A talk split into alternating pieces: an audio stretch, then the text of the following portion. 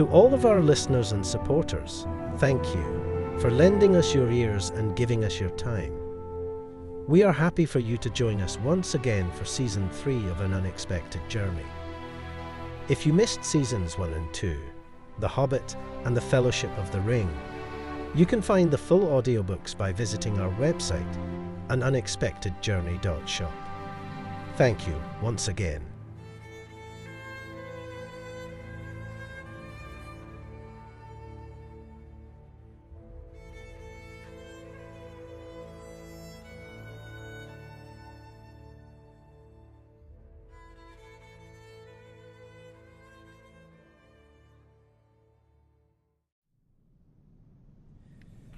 It may indeed have been daytime now, as Gollum said, but the hobbits could see little difference, unless perhaps the heavy sky above was less utterly black. More like a great roof of smoke, while instead of the darkness of deep night which lingered still in cracks and holes, a grey blurring shadow shrouded the stony world about them. They passed on. Gollum in front and the hobbits now side by side, up the long ravine between the piers and columns of torn and weathered rock, standing like huge unshapen statues on either hand. There was no sound. Some way ahead, a mile or so perhaps, was a great grey wall. A last huge upthrusting mass of mountain stone. Darker it loomed, and steadily it rose as they approached, until it towered high above them, shutting out the view of all that lay beyond. Deep shadow lay before its feet. Sam sniffed the air. Ugh! That smell, He said, it's getting stronger and stronger. Presently they were under the shadow, and there in the midst of it they saw the opening of a cave, This is the way in. said Gollum softly. This is the entrance to the tunnel. He did not speak its name. Torech Ungol, Shelob's lair. Out of it came a stench, not the sickly odor of decay in the meads of Morgul, but a foul reek, as if filth unnameable were piled and hoarded in the dark within, Is this the only way, Smeagol? said Frodo. Yes, yes, He answered, yes. We must go this way now. Do you mean to say that you've been through this hole? said Sam. But perhaps you don't mind bad smells. Gollum's eyes glinted. He doesn't know what we minds, does he, precious? No, no, he doesn't. But Smeagol can bear things. Yes, he's been through. Oh, yes, right through. It's the only way. And what makes that smell, I wonder? said Sam. It's like. well, I wouldn't like to say some beastly hole of the orcs, I'll warrant. With a hundred years of their filth in it. Well, said Frodo. orcs or no, if it's the only way, we must take it. Drawing a deep breath, they passed inside. In a few steps, they were in utter and impenetrable dark.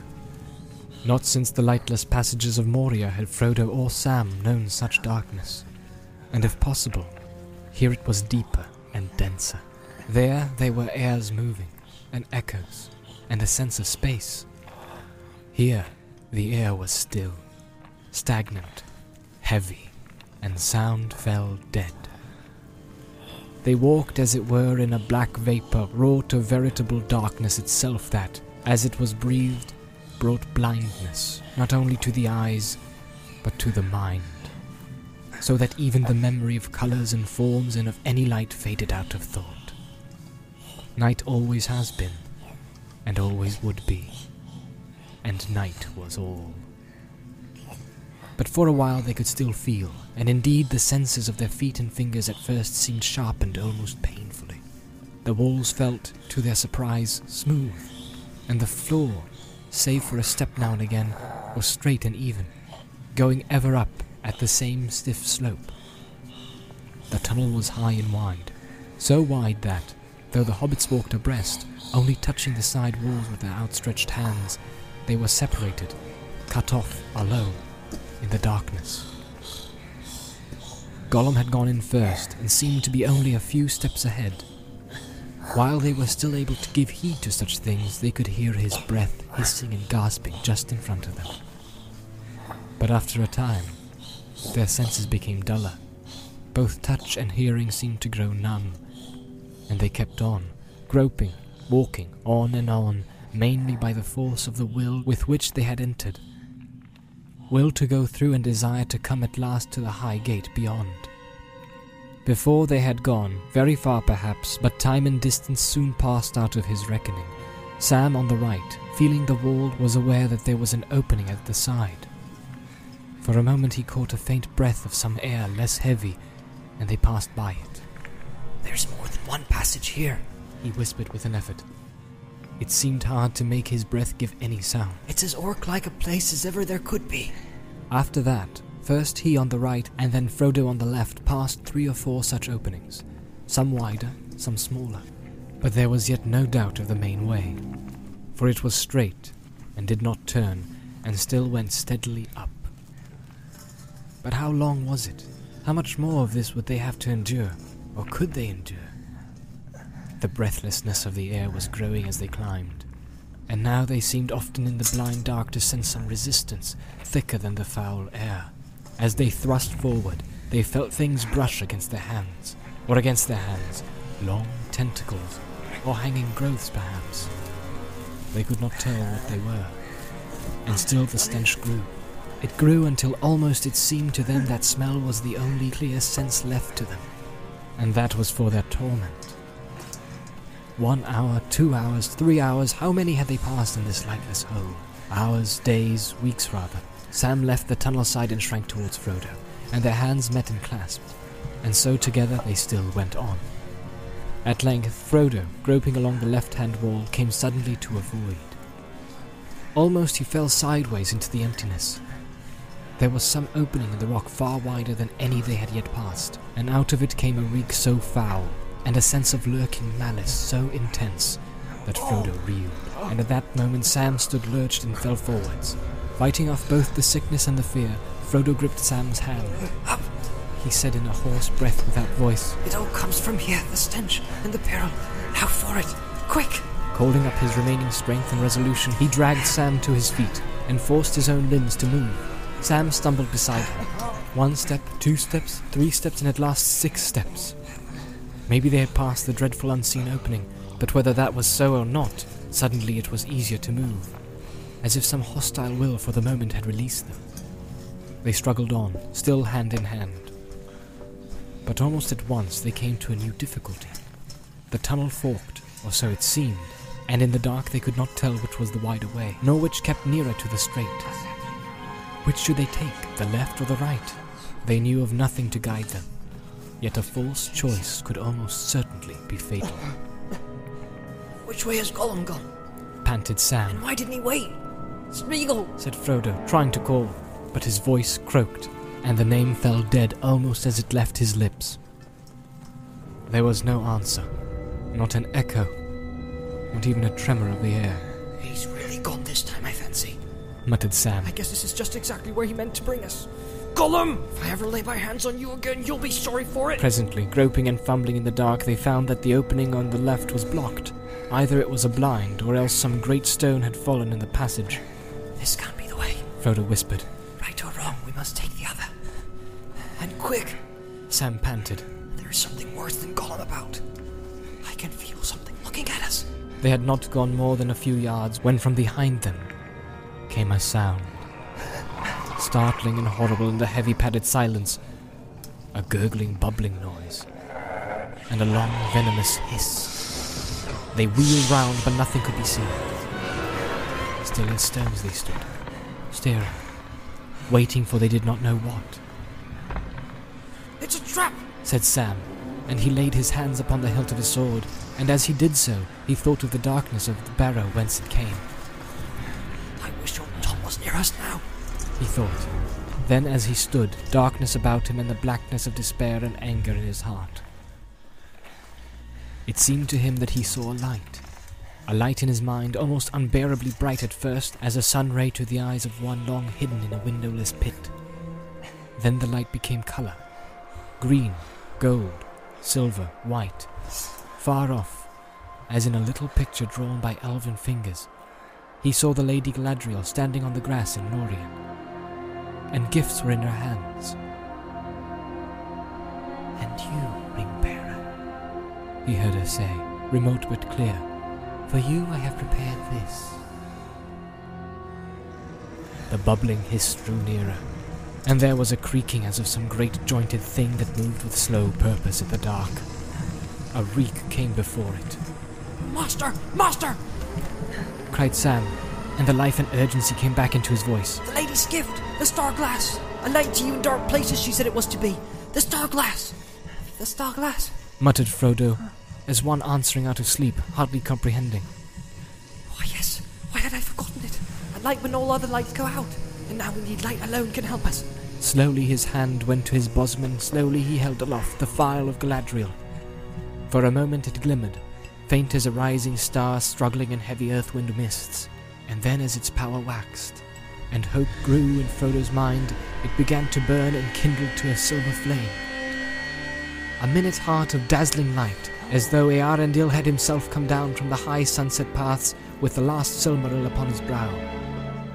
The darkness receded from it until it seemed to shine in the center of a globe of airy crystal, and the hand that held it sparkled with white fire. Frodo gazed in wonder at this marvelous gift that he had so long carried, not guessing its full worth and potency.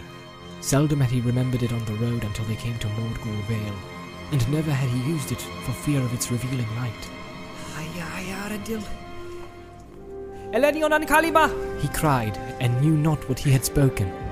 For it seemed that another voice spoke through his, clear, untroubled by the foul air of the pit. But other potencies there are in Middle Earth, powers of night, they are old and strong. And she that walked in the darkness had heard the elves cry that cry far back in the deeps of time. And she had not heeded it, and it did not daunt her now. Even as Frodo spoke, he felt a great malice bent upon him, and a deadly regard considering him. Not far down the tunnel between them and the opening where they had reeled and stumbled, he was aware of eyes, growing visible. Two great clusters of many windowed eyes.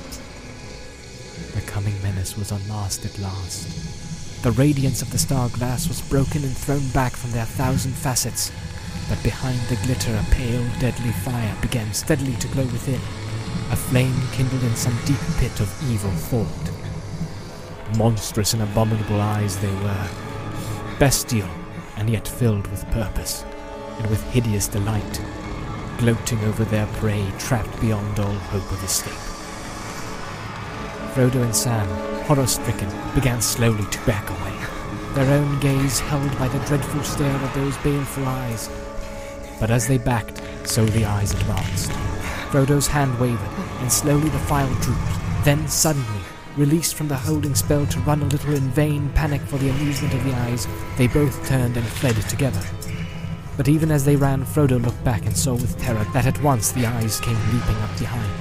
The stench of death was like a cloud about him. Stand! Stand! He cried desperately. Running is no use! Slowly the eyes crept nearer. Galadriel! He called, and gathering his courage, he lifted up the phial once more. The eyes halted. For a moment their regard relaxed, as if some hint of doubt troubled them.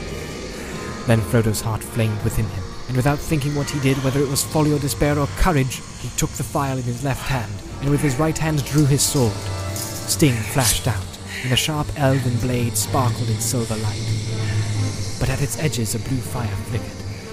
Then, holding the star aloft and the bright sword advanced, Frodo, Hobbit of the Shire, walked steadily down to meet the eyes. They wavered. Doubt came into them as the light approached. One by one they dimmed, and slowly they drew. No brightness so deadly had ever afflicted them before. From sun and moon and star they had been safe underground, but now a star had descended into the very earth. Still, it approached, and the eyes began to quail. One by one they all went dark, and turned away, and a green bulk beyond the light's reach heaved its huge shadow in between. They were gone. Master! Master! cried Sam. He was close behind, his own sword drawn and ready. Stars and glory! But the elves will make a song of that if they ever heard of it. And may I live to tell them and hear them sing. But don't go on, Master. Don't go down to that then. Now's our only chance. Now let's get out of this foul hole. And so back they turned once more. First walking and then running, for as they went, the floor of the tunnel rose steeply, and with every side they climbed higher above the stenches of the unseen lair, and strength returned to limb and heart.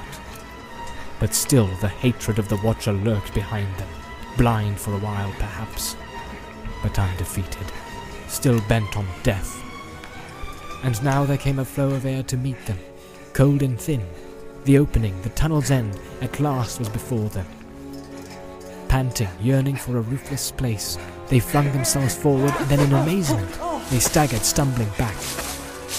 The outlet was blocked, with some barrier but not of stone, soft and a little yielding it seemed, and yet strong and impervious. Air filtered through, but not a glimmer of any light. Once more they charged and were hurled back. Holding aloft the phial, Frodo looked, and before him he saw a greyness which the radiance of the star glass did not pierce, and did not illuminate. As if it were a shadow that, being cast by no light, no light could dissipate. Across the width and height of the tunnel a vast web was spun, orderly as the web of some huge spider, but denser woven, and far greater, and each thread was as thick as rope. Sam laughed grimly. Cobwebs! He said, Is that all? Cobwebs! But what a spider! Have at him! Down with him! In a fury, he hewed at them with his sword, but the thread that he struck did not break. It gave a little and then sprang back like a plucked bowstring, tearing the blade and tossing up both sword and arm. Three times Sam struck with all his force, and at last one single cord of all the countless cords snapped and twisted, curling and whipping through the air. One end of it lashed Sam's hand, and he cried out in pain, starting back and drawing his hand across his mouth. It will take days to clear a road like this. He said, What should be done? Have those eyes come back? No, not to be seen. said Frodo. But I still feel that they are looking at me, or thinking about me, making some other plan, perhaps. If this light were lowered, or if it failed, then they would quickly come again. Trapped in the end! said Sam bitterly, his anger rising again above weariness and despair. Gnats in a net! May the curse of Faramir bite that Gollum and bite him quick! That would not help us now. said Frodo. Come, let us see what Sting can do. It is an elven blade, and there were webs of horror in the dark ravines of Beleriand where it was forged. But you must be the guard and hold back the eyes. Here, take the star glass. Do not be afraid. Hold it up and watch. Then Frodo stepped up to the great grey net, and hewed it with a wide sweeping stroke, drawing the bitter edge swiftly across a ladder of close-strung cords, and at once springing away. The blue gleaming blade shore through them like a scythe through grass, and they leapt and writhed and then hung loose. A great rent was made. Stroke after stroke he dealt until at last the web within his reach was shattered, and the upper portion blew and swayed like a loose veil in the incoming wind. The trap was broken, Come! cried Frodo. On! On! Wild joy at their escape from the very mouth of despair suddenly filled all his mind. His head whirled as with a draught of potent wine. He sprang out, shouting as he came. It seemed light in that dark land to his eyes that had passed through the den of night.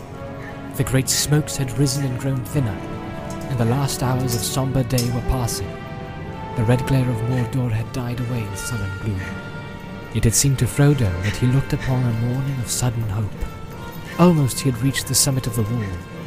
Only a little higher now.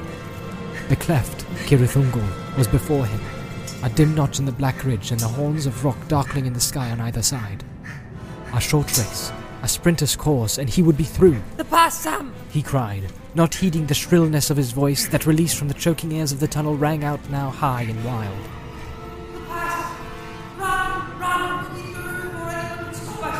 Sam came up behind as fast as he could urge his legs, but glad that he was to be free, he was uneasy, and as he ran, he kept on glancing back at the dark arch of the tunnel, fearing to see eyes or some shape beyond his imagining spring out in pursuit. Too little did he or his master know of the craft of Shelob. She had many exits from her lair. There, age long, she had dwelt, an evil thing in spider form even such as once of old had lived in the land of the elves in the west that is now under the sea. Such as Beren fought in the mountains of terror in Doriath, and so came to Luthien upon the green sward amid the hemlocks in the moonlight long ago. How Shelob came there, flying from ruin, no tale tells. For out of the dark years few tales have come, but still she was there, who was there before Sauron, and before the first stone of Barad-dûr. And she served none but herself, drinking the blood of elves and men, bloated and grown fat with endless brooding on her feasts, weaving webs of shadow. For all living things were her food, and her vomit darkness. Far and wide her lesser broods, bastards of the miserable mates, her own offspring, that she slew, spread from glen to glen, from the Ephel Duath to the eastern hills, to Dol Guldur and the fastness of Mirkwood. But none could rival her. Shelob the Great, last child of Ungoliant to trouble the unhappy world. Already, years before, Gollum had beheld her, Smeagol, who pried into all dark holes, and in past days he had bowed and worshipped her, and the darkness of her evil will walked through all the ways of his weariness beside him, cutting him off from light and from regret, and he had promised to bring her food. But her lust was not his lust. Little she knew of or cared for towers or rings or anything devised by mind or hand, who only desired death for all others, mind and body. And for herself, a glut of life, alone, swollen till the mountains could no longer hold her up and the darkness could not contain her. But that desire was yet far away, and long now she had been hungry, lurking in her den while the power of Sauron grew, and light and living things forsook his borders, and the city of the valley was dead, and no elf or man came near. Only the unhappy orcs, poor food and weary. But she must eat. And however busily they delved new winding passages from the pass and from their tower, ever she found some way to snare them. But she lusted for sweeter meat, and Gollum had brought it to her. We'll see. We'll see. he said often to himself when the evil mood was on him, as he walked the dangerous road from Emyn to Morgul Vale. We'll see. She throws away the bones and empty garments, we shall find it. We shall get it. The precious. A reward for poor Smeagol who brings nice food. And we'll save the precious as we promised. Oh, yes. And when we've got it safe, then she'll it. Oh, yes. Then we'll pay her back, my precious. Then we'll pay everyone back. So he thought in an inner chamber of his cunning, which he still hoped to hide from her, even when he had come to her again and had bowed low before her while his companions slept. And as for Sauron, he knew where she lurked. It pleased him that she should dwell there hungry but unabated in malice, a more sure watch upon that ancient path into his land than any other that his skill could have devised. And orcs, they were useful slaves, but he had them in plenty. If now and again Shelob caught them to stay her appetite, she was welcome. He could spare them. And sometimes, as a man may cast a dainty to his cat, his cat he calls her, but she owns him not. Sauron would send her prisoners that he had no better uses for. He would have them driven to her hole and report brought back to him of the play she made. So they both lived, delighting in their own devices and fearing no assault, nor wrath, nor any end of their wickedness. Never yet had any fly escaped from Shelob's webs, and the greater now was her rage and hunger. But nothing of this evil which they had stirred up against them did poor Sam know. Even that a fear was growing on him, a menace which he could not see, and such a weight did it become that it was a burden to him to run, and his feet seemed leaden. Dread was round him, and enemies before him in the past, and his master was in a fey mood, running heedlessly to meet them. Turning his eyes away from the shadow behind and a deep gloom beneath the cliff upon his left, he looked ahead, and he saw two things that increased his dismay. He saw that the sword which Frodo still held unsheathed was glittering with blue flame, and he saw that though the sky behind him was now dark, still the window in the tower was glowing red. Orcs! He muttered, We'll never rush it like this. There's orcs about and worse than orcs. Then, returning quickly to his long habit of secrecy, he closed his hand about the precious phial, which he still bore. Red with his own living blood, his hand shone for a moment, and then he thrust the revealing light deep into a pocket near his breast and drew his elven cloak about him. Now he tried to quicken his pace. His master was gaining on him. Already he was some twenty strides ahead, flitting on like a shadow. Soon he would be lost to light in that grey world. Hardly had Sam hidden the light of the star glass when she came. A little way ahead to his left, he saw suddenly, issuing from the black hole of shadow under the cliff, the most loathly shape that he had ever beheld. Horrible beyond the horror of an evil dream. Most like a spider she was, but huger than the great hunting beasts, and more terrible than they because of the evil purpose in her remorseless eyes. Those same eyes that he had thought daunted and defeated, there they were lit with a fell light again. Clustering in her outthrust head, great horns she had, and behind her short stalk-like neck was her huge swollen body. A vast bloated bag, swaying and sagging between her legs. Its great bulk was black, blotched with livid marks, but the belly underneath was pale and vinous and gave forth a stench. Her legs were bent with great knobbed joints high above her back, and hairs that stuck out like stealing pines, and at each leg's end there was a claw. As soon as she had squeezed her soft squelching body and its folded limbs out of the upper exit from her lair, she moved with horrible speed, now running on her creaking legs, now making a sudden bound. She was between Sam and his master. Either she did not see Sam, or she avoided him for the moment as the bearer of the light, and fixed all her intent upon one prey, upon Frodo, bereft of his phial, running heedless up the path, unaware yet of his peril. Swiftly he ran, but Shelob was swifter. In a few leaps she would have him. Sam gasped and gathered all his remaining breath to shout. Look out behind! He yelled, Look out, master! I'm. but suddenly his cry was stifled. A long, clammy hand went over his mouth, and another caught him by the neck, while something wrapped itself about his leg. Taken off his guard, he toppled backwards into the arms of his attacker, Got him! Hissed Gollum in his ear. At last, my precious, we've got him. Yes, the nasty hobbit. We takes this one. She'll get the other. Oh yes, Shelob will get him. Not Smeagol. He promised he won't have master at all.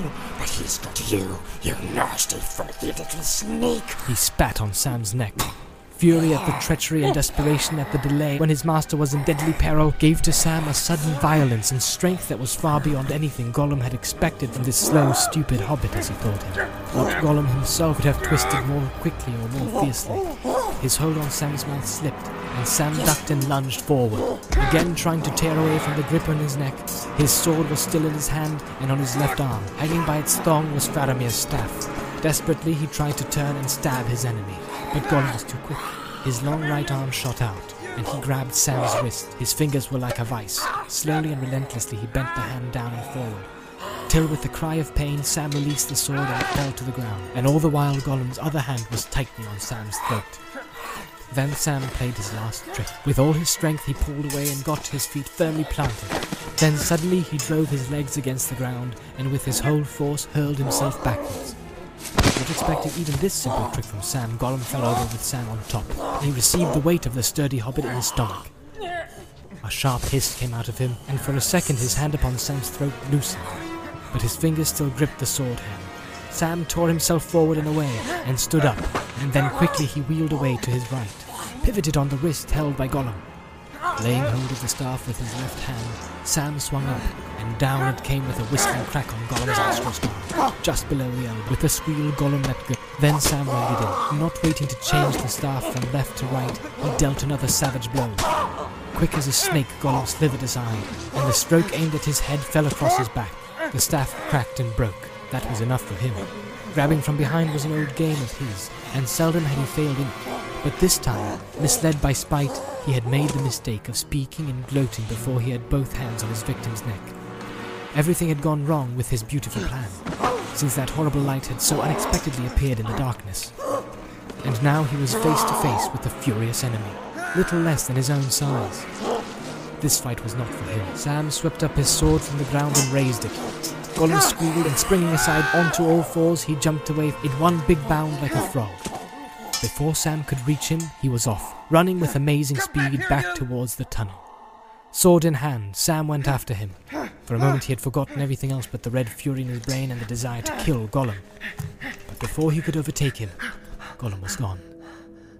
Then, as the dark hole stood before him and the stench came out to meet him, like a clap of thunder, the thought of Frodo and the monster smote upon Sam's mind. He spun round and rushed wildly up the path, calling and calling his master's name. He was too late. Mr. Frodo! So far, Gollum's plot had succeeded.